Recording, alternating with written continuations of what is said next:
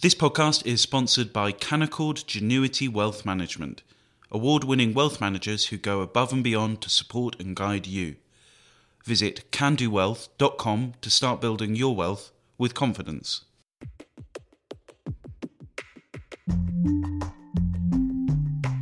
Hello, and welcome to the Edition podcast from The Spectator. Every week, we take a look at some of the most important and intriguing stories from the issue with the writers behind them. I'm Laura Prendergast, The Spectator's executive editor. And I'm William Moore, The Spectator's features editor. This week, is Putin guilty of war crimes? Plus, is Europe facing a political standoff between progressives and populists?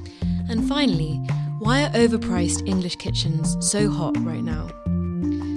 First up, in this week's cover piece, The Spectator's editor Fraser Nelson looks at the risks and rewards of labelling Vladimir Putin and Russian soldiers war criminals.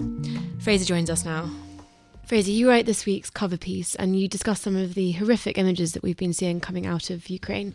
Do you think that what we've seen from the Russian army fits with the definition of war crime? Certainly, if you look at the definition of war crime, you're looking at the targeting of civilians. We have seen that in Russia, we've seen that in north of Kiev, we've seen that in the east as well. So then you've also got, as another definition of war crime, the sort of careless use of artillery in a way which endangers civilians. We've seen that with the shelling of a hospital, we've seen that with the shelling of a theatre where children were sheltering. So certainly you've got things here which fit the definition of war crime. Now, the trickier question is uh, what do you then do about it? Do you, how do you then identify those responsible? Um, would you, for example, go after the soldier who fired the missile if he was obeying orders? Would you go after his commander? Or would you go after Vladimir Putin himself? This takes you into this relatively new and um, very complicated era of, of war crimes. You've got the International Criminal Court. That was one used to prosecute um, Slobodan Milosevic, who, who died of a heart attack in prison. It was also used to um, prosecute Radovan Karadzic. He was the one who oversaw Srebrenica massacre, and he ended up convicted. He's now in prison in the Isle of Wight. Um, also, Charles Taylor, the, the, former president of Liberia, he was convicted of war crimes in Sierra Leone. He's now in prison in County Durham. So we have in the British Islands two examples that war crime systems can work. But usually it only works with the cooperation of the country involved. And it's not going to work if Russia doesn't recognize the International Criminal Court, which it doesn't, neither does America for that matter. And it's difficult to see Putin or any other Russian commander being given up by Russia and sent to stand a trial in what Putin will absolutely see as a Western system and part of the political campaign against him. But Fraser, if the Russians are never going to cooperate with this, aren't the odds hopeless for, a war crime system? So, so what would be the point of pursuing it in the first place? Well, that's a good question. If I've spoken to several members of the British government and officials during this piece, not a single one thinks it is likely, or even that there's a decent chance of any defendants being sent by Russia to go into the court. Uh, now, in with the case of the former Yugoslavia, you had collapsed regimes. It was quite plausible how you would get one regime coming up and it would give up Milosevic or give up somebody else who's wanted by the criminal courts. It's quite possible that you would get a warlord in Afghanistan who might be given up by a new Afghan government. But it is completely implausible to think that either Putin's regime or a successor regime, unless there's going to be some great democratic revolution in Russia, which nobody thinks is on the cards, would ever give them up. So what's the point? Why do we talk about war crimes if nobody's going to end up in the dock? Now, the reason given for that, I, I, by the way, started off being very skeptical about this. I saw this as um, virtue signaling and basically a kind of verbal diversion from the fact that we're pretty impotent when it comes to what's happening in Ukraine right now. And we like to tell ourselves, oh, this is a war crime, and indulge in the fantasy that there's going to be a trial.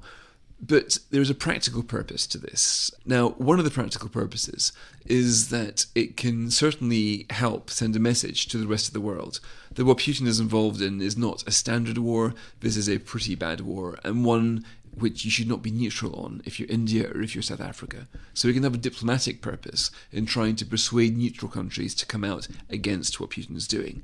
The second purpose is to say to the Russian commanders that this is a completely different ballgame. You're fighting, you're invading a country in 2022 in an era where spies can eavesdrop on what you say, where your orders can be picked up, where there's a mound of digital evidence, and you can absolutely be held um, responsible for this in years to come. And you may never be able to leave Russia again, because if you do, then you will be wanted for a war crime, which nobody wants. So there is a hope, I wouldn't put it much more strongly than that, a hope that if you document these war crimes in real time, you will make people think twice before perpetrating them, and you might even make Putin's critics think twice about letting him continue this campaign. And Fraser, in your piece, you talk about some of the involvement that Britain is having with keeping track of the evidence. What did you discover? That Britain is pretty much outsourcing much of Ukraine's own war crimes investigation. There are two underway. You've got the International Criminal Court in The Hague. Dominic Raab, who himself is a former lawyer, uh, has given a million quid to help the prosecution in The Hague start there. And then there's the help that Suella Braverman, the Attorney General, is giving to Irina Venediktova, who is her um, not quite her opposite number, but U- Ukraine's prosecutor general. Now, what they're trying to do is to assemble forensic evidence to get witness statements, but in a way that will hold up in court.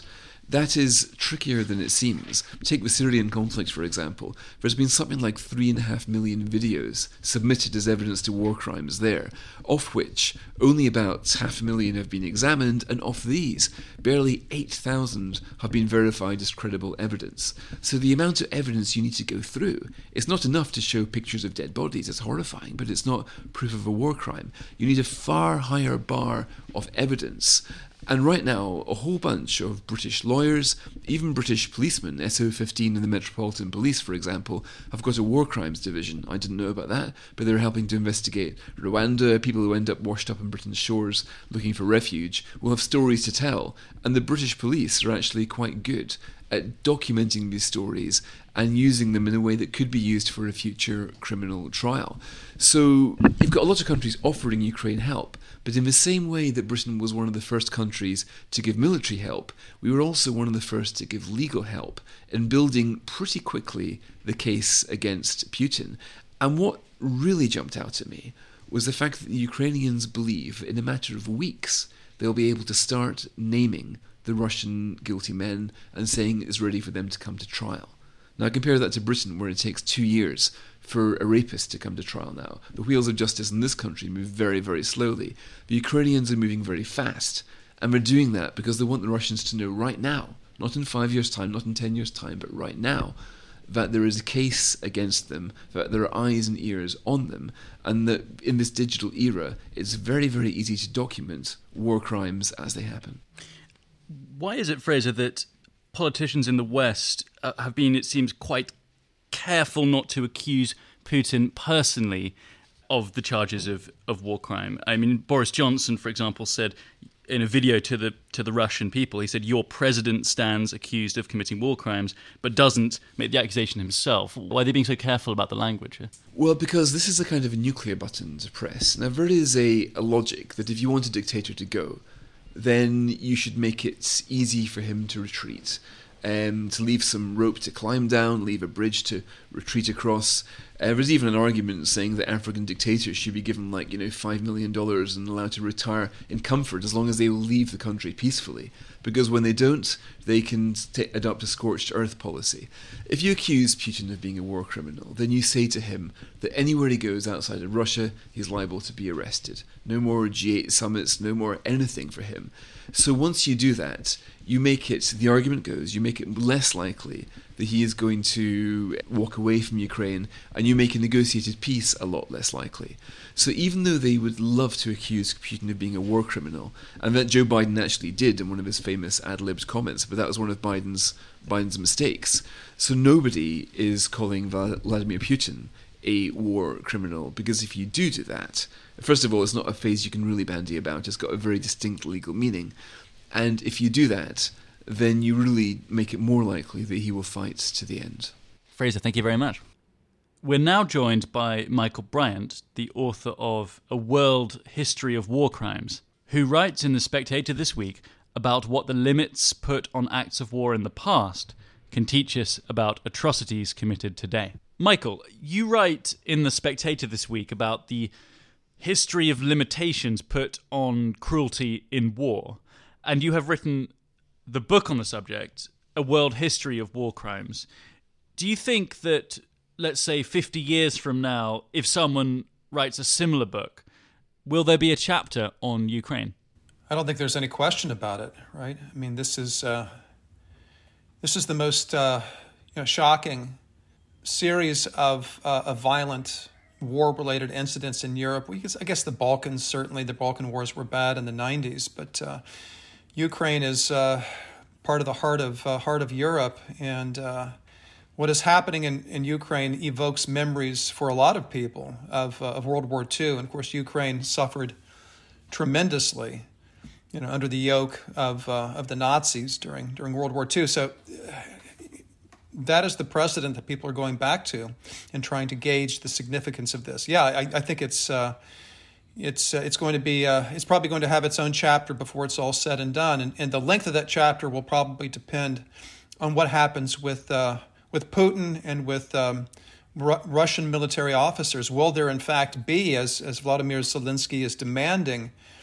uh, you know, criminal legal accountability for, for the crimes being committed there. He, he wants to see a Nuremberg tribunal or Nuremberg style tribunal resurrected and used to prosecute these these Russian perpetrators. And, and who knows that that could happen at some point. It's hard it's hard to imagine that given the the power and the nuclear status of uh, of Russia. But you know, none of us can foresee the future, and um, it's it's still a theoretical possibility. It, it could happen at some point. And if not to Putin himself, then perhaps to some of the commanding officers in the field in some of these Ukrainian cities that uh, have been retreating uh, and, exposing the bodies of civilians uh, who clearly were, were murdered.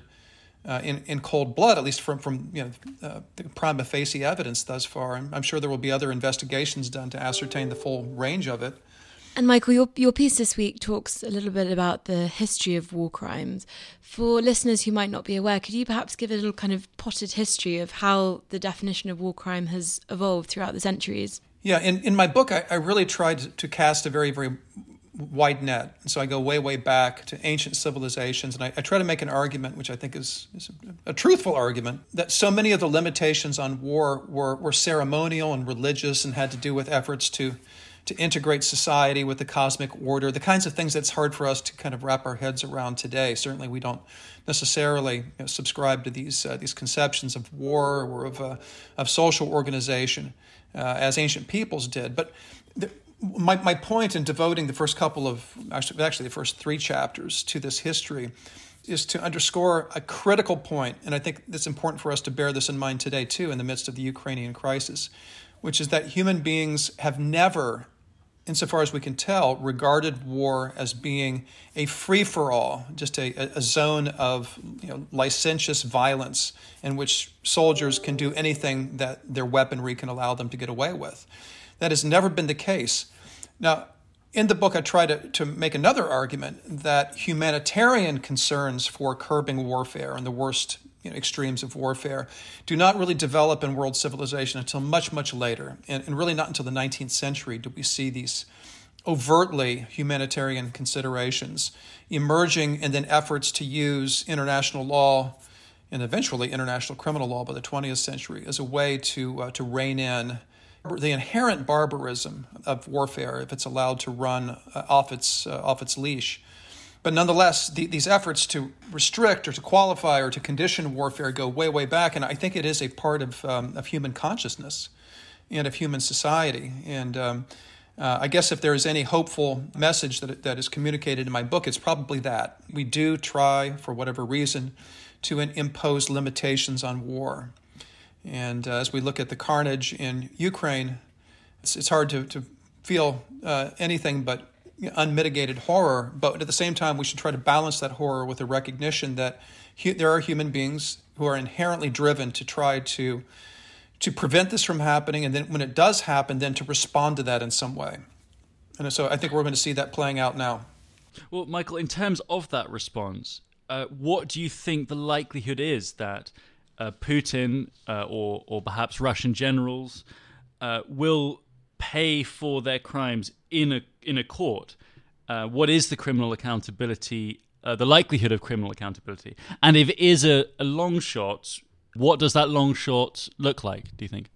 Yeah, I'm, unfortunately, I'm not in a position to assign any kind of percentage. You know, it's a twenty percent chance, thirty. I mean, I, I, who knows? It, it's it's it, it, looks it looks unlikely that Putin would pay that price, simply because he is palisaded behind this nuclear state that he that he governs, and he governs as a a virtual dictator.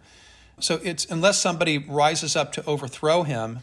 And then he becomes vulnerable, the way that Milosevic, Slobodan Milosevic, became vulnerable to uh, to indictment and extradition to uh, to the Hague in the late 90s, or uh, Al Bashir, who was the first um, you know, sitting head of state to actually be indicted by the ICC, and then he was deposed after he was indicted and then sent to uh, the Hague to stand trial. He's tri- on trial right now. So if something like that were to happen to Putin, then I think there would be an effort, assuming that people believe that there was a what's called in United States law probable cause to think that he committed these these crimes or, or uh, supported them, ordered them, or uh, negligently just allowed them to go forward when he knew what was going on. All of this is actionable under criminal law. And um, if he becomes vulnerable in this way, then he I, I think he, he could conceivably be uh, be prosecuted. Listen, there are different forums in which this can happen, right? It, it doesn't just have to be at the ICC. Uh, he could be tried in any domestic court of any country that is a signatory to you know the Genocide Convention, the, the Geneva Conventions, and so forth. Uh, they're obligated under their under the, the terms of these conventions to pass laws for their legislatures to pass laws uh, criminalizing this behavior. And then, because there's universal jurisdiction over war crimes and crimes against humanity and genocide and these sorts of things, those courts could exercise jurisdiction. In theory, then, the courts of Ukraine could prosecute Vladimir Putin, right? I mean, assuming there's a case against Vladimir Putin. I'm not, I, I think there probably is, but again, I, I, I'm basing that on supposition and just seeing things that are going on just like the rest of us are on television. But Ukrainian courts, uh, American courts, British courts, could, in theory, uh, exercise jurisdiction over these over these crimes. And of course, you have the possibility that Zelensky dangled just yesterday uh, of of creating an ad hoc tribunal to prosecute the crimes that that uh, have been committed and are currently being committed on Ukrainian soil. And uh, the advantage, of course, of that, you know, going to an ad hoc tribunal, would be that you could also charge crimes against peace uh, there's that original offense that goes back to, to Nuremberg, right? When the Nazis and, and the Japanese both were tried. Among many other charges, they were tried with uh, aggressive warfare, with invading other countries without provocation. And um, that is considered uh, a, now a part of international customary law. It's specifically prohibited by the statute of, uh, of the ICC. And uh, certainly could be chargeable against against Putin. Uh, I think very clearly chargeable against Putin. You couldn't do it at the ICC because of legal limitations and technicalities. That's off the table at the ICC. But you could do it at an ad hoc tribunal, a Nuremberg style, style tribunal, and uh, along with these other offenses of war crimes and crimes against humanity. Uh, Zelensky and um, some other Ukrainian leaders claim that, uh, that, that genocide is being committed in Ukraine. I, am not sure that I see that at this point. Again, you'd have to conduct investigations, and investigations are ongoing, right, into what is happening there. So maybe evidence for that will come forward. It's it's a much much trickier business, much more difficult to prove. I'm not sure that the threshold of proof has been reached at this point, but but certainly crimes against humanity look like they're on the table. War crimes certainly appear to be there, and then crimes against peace uh, aggressive warfare. With the invasion of Ukraine, which, as I mentioned, mentioned in uh, an article I did or interview I did with Time Magazine, from my perspective, that's the most serious offense. It, it's you know this invasion, this illegal invasion under international law, is what sets in motion all of the other crimes that are being committed there. So for me, that is the cradle. You know, that's the that's the taproot of um, of Putin's criminality and the criminality of the Russians. Was that initial decision to invade Ukraine? Well, Michael, thank you very much for joining us. You're welcome. Next up, This week, the Hungarian Prime Minister Viktor Orban was elected for a fourth term in office with a large majority. Meanwhile, in France, Emmanuel Macron faces a much harder fight from Marine Le Pen than many expected. Paris based author Gavin Mortimer analyses the changing fault line in European politics in this week's Spectator and joins us now, along with journalist and author Tibor Fischer. Gavin, for your piece this week, you look at the re election of Viktor Orban in Hungary and the upcoming French election against the backdrop of Russia's invasion of Ukraine. Do you think that Macron will be looking at the populist victory of Orban and be worrying about his own uh, election rivals? Yes. Uh, the tweet that Marine Le Pen sent on Sunday night, as soon as uh, the result was known, was when the people vote, the people win. That was to, to the undecided, to the abstainers in France, saying change can happen if you vote. And she believes that the populist force is with her. And I think that Macron is, is rattled. I think he's in trouble. Uh, he's resorted to the usual at this point in, uh, in past elections of just going on about the dangers of extremism. Le Pen today said the French no longer believe in the bogeyman, the werewolf. They know I'm not an extremist. And so Macron, I think, sees the Orban win as, um, as a bad omen. For Le Pen, it's a good omen. And um, I think that Macron's been very surprised at what's happened in the last month. Beginning of March, he was 18 points clear in the polls. It was a shoe in, so we thought. And now, the latest poll, he's four points ahead. And um, the bounce that he got from uh, his shuttle diplomacy, if I can put it that way, prior to Russia's invasion of Ukraine, that's completely vanished. His diplomacy was seen as a failure. And he was banking so much on that that he he sort of really didn't bother with campaigning. So he hasn't been visible. Uh, Le Pen has been visible. Jean Luc Mélenchon, the far left, he's third in the polls, up to about 15, 16%. He's trying to get a union of the left. And they've been debating. Uh, and the only candidate that hasn't been, didn't take part in, uh, in the main TV debate of the 12 candidates, it was Macron. And he's been roundly criticised for that. And I think now he probably realises it was a big mistake.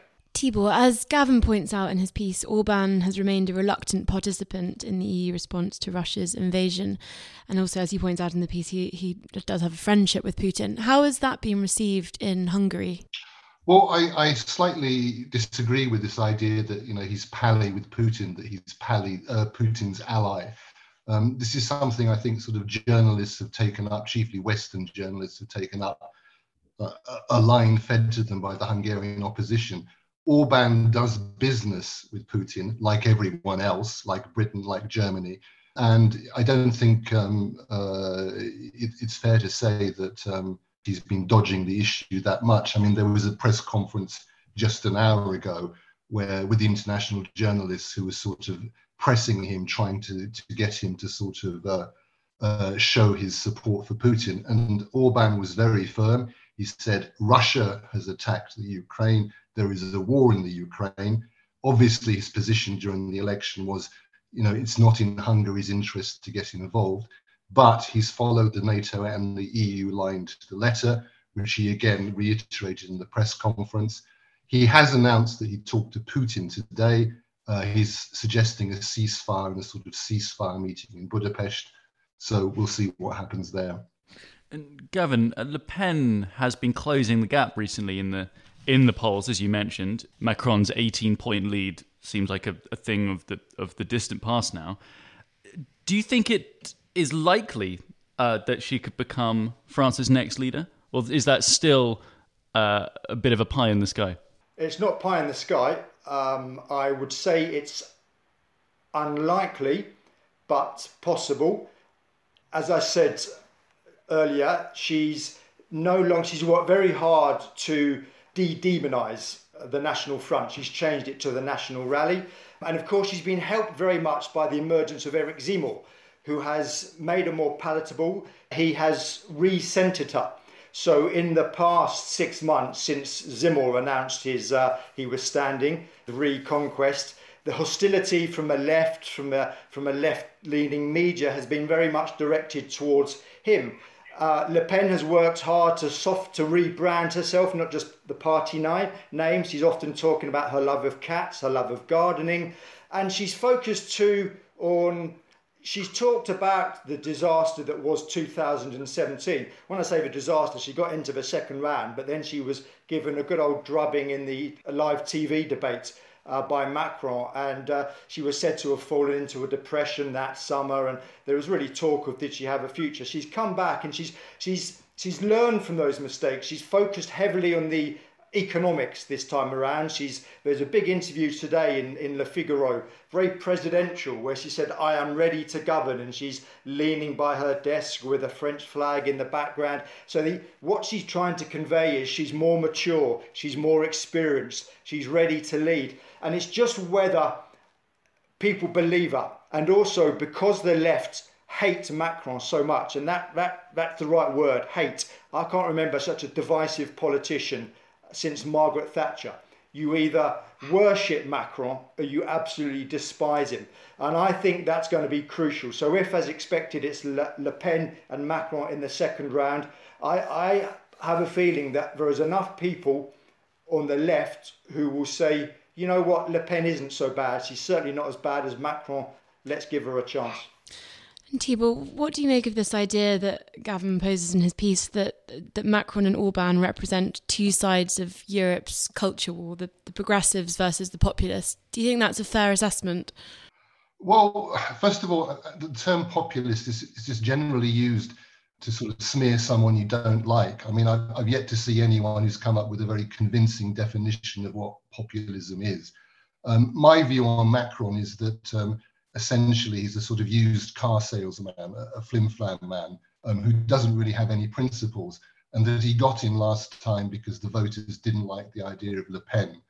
Whatever you think about Orban, he does have principles. He's essentially, you know, a conservative, fairly central right politician uh, who bangs on about religion a bit too much for my taste, but there are lots of Christian Democrats um, in Europe, and indeed, if you look at American politics, God is never very far away.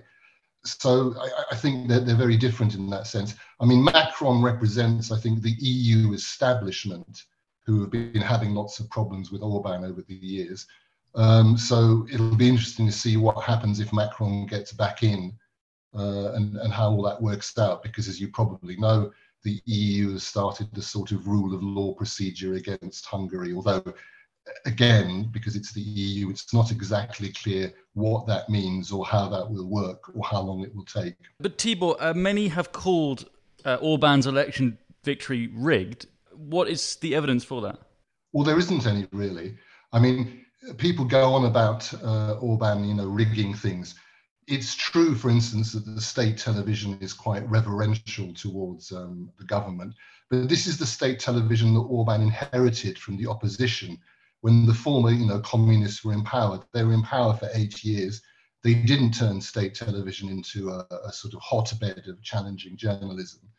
And there are plenty of um, media outlets, online television, who have it in for Orban. I mean, the Hungarian equivalent of The Economist, they hate him. The Hungarian equivalent of Private Eye hate him. The Hungarian equivalent of the TLS hate him. So there's plenty of um, opportunity for people to hear the other side of the story even if you accept that, um, uh, as the opposition maintained, that some of the constituency choices uh, changes um, were, weren't fair, if Orban were hanging on by sort of two or three seats, that might have some reasoning behind it. But this victory is so staggering that you cannot dispute that he's genuinely very popular. And there are two reasons, I think, for the success of his success in the election. One is the war, because the opposition, you know, did make the mistake of suggesting that Hungary should be getting more involved, which clearly went down very badly with the voters. And the other thing is they had this uh, anti-Orban alliance. Basically, all the opposition parties in the parliament banded together a very unlikely set of bedfellows from the left to the what was used to be the far right. And on paper, they should have done very well, but they didn't. And I suspect the, the, the, the, answer to this is that although the party leaders in Budapest made this arrangement to carve up things if they got in government, their voters actually didn't like the idea of the alliance because if you're a left wing voter, you probably don't want to help a far right party. And even within the left wing alliances, um, left wing party A members may not like left wing party B. I mean, they didn't just lose, they were thrashed. And the Fidesz vote this time, I think I'm right in saying, is the biggest vote any party has received in the democratic era. And Gavin, how important do you think the figure of Putin will be in both the first and second round of the French elections? Not very big. I think that the it's the economy that is the major preoccupation of the French, and uh, the the rising inflation, the rising energy prices, the rising crime is also a factor, but it's mainly the economy. And as I said earlier, that's what Le Pen, that's where that was her great weakness, exploited by Macron in the 2017 election. So she's worked hard at that. Now, of course, it's, it's, it's interesting that this question of of different visions of Europe because of course Macron can point to to a lot unemployment in France at a 10 year low um, foreign investment is coming in uh, tech companies made a um, a record profit last year there's also been I think 25 unicorns, so startups valued at more than um, uh, a billion dollars. So, so Macron's France is working really well. This the startup nation that he talked about five years ago, but the other half of France, or, or probably more, two thirds of France, is not working well, and this is the this is the majority that Le Pen appeals to. So there's the deindustrialization there's the costs that I've just mentioned, there's a rise in crime. And it's very much these two visions. So it's not just in Europe, but but in France, of course, it's Macron is very pro-European. He gave this big rally on Saturday at a rugby stadium in the west of Paris, and EU flags were very prominent there. And he criticised Le Pen and Zemmour for their anti-European sentiment. But Marine Le Pen's pitch is that it's the somewheres and anywheres. It's the, the haves and the haves not, the, the winners of globalization and the losers. And she's saying that we must put France first. Macron is Europe first. And this is at the heart of the French election. Thank you, Michael, and thank you, Tibor. And finally, how much would you be willing to spend on your kitchen? The answer for some seems to be a lot and the fashionable choice at the moment is a faux traditional English style kitchen. Writer and art critic Laura Freeman explores this phenomenon in this week's Spectator, and she joins us now along with Stacey Shepherd, creator of the design blog The Design Shepherd. Laura, in your article in The Spectator this week, you say that kitchen renovations have become a hugely expensive and popular business. When do people start spending so much time styling up their kitchens? Well, I, I think it's funny because I think once you'd have spent a lot of money on your drawing room where you would have received people, you know, on your Regency sofa or whatever. And I think now um, we're so obsessed with cooking that you have an incredibly expensive, big, open plan kitchen with glass doors onto the garden and you spend sort of upwards of, you know, £60,000 on it. I think the thing that I find more amusing is is people now spending vast amounts of money to have a sort of dishevelled, rustic, um, homespun look. And, and where do you think that's coming from? I mean, I, I, slightly blame and praise companies like Plain English and Devol that have sort of elevated the shaker cupboard to, you know, a luxury product. And, and the whole sort of shaker ideal of, um, you know, very pared back, beautiful workmanship, you know, very simple, um, rather kind of humble, it is now sort of elaborate and exquisite. Stacey, as an interior design blogger, uh, have you noticed this surge in popularity for kitchen renovations that, that Laura writes about in her piece? Absolutely, yes. I think the the trend for the kitchen becoming the heart of the home has been, you know, in process for years now.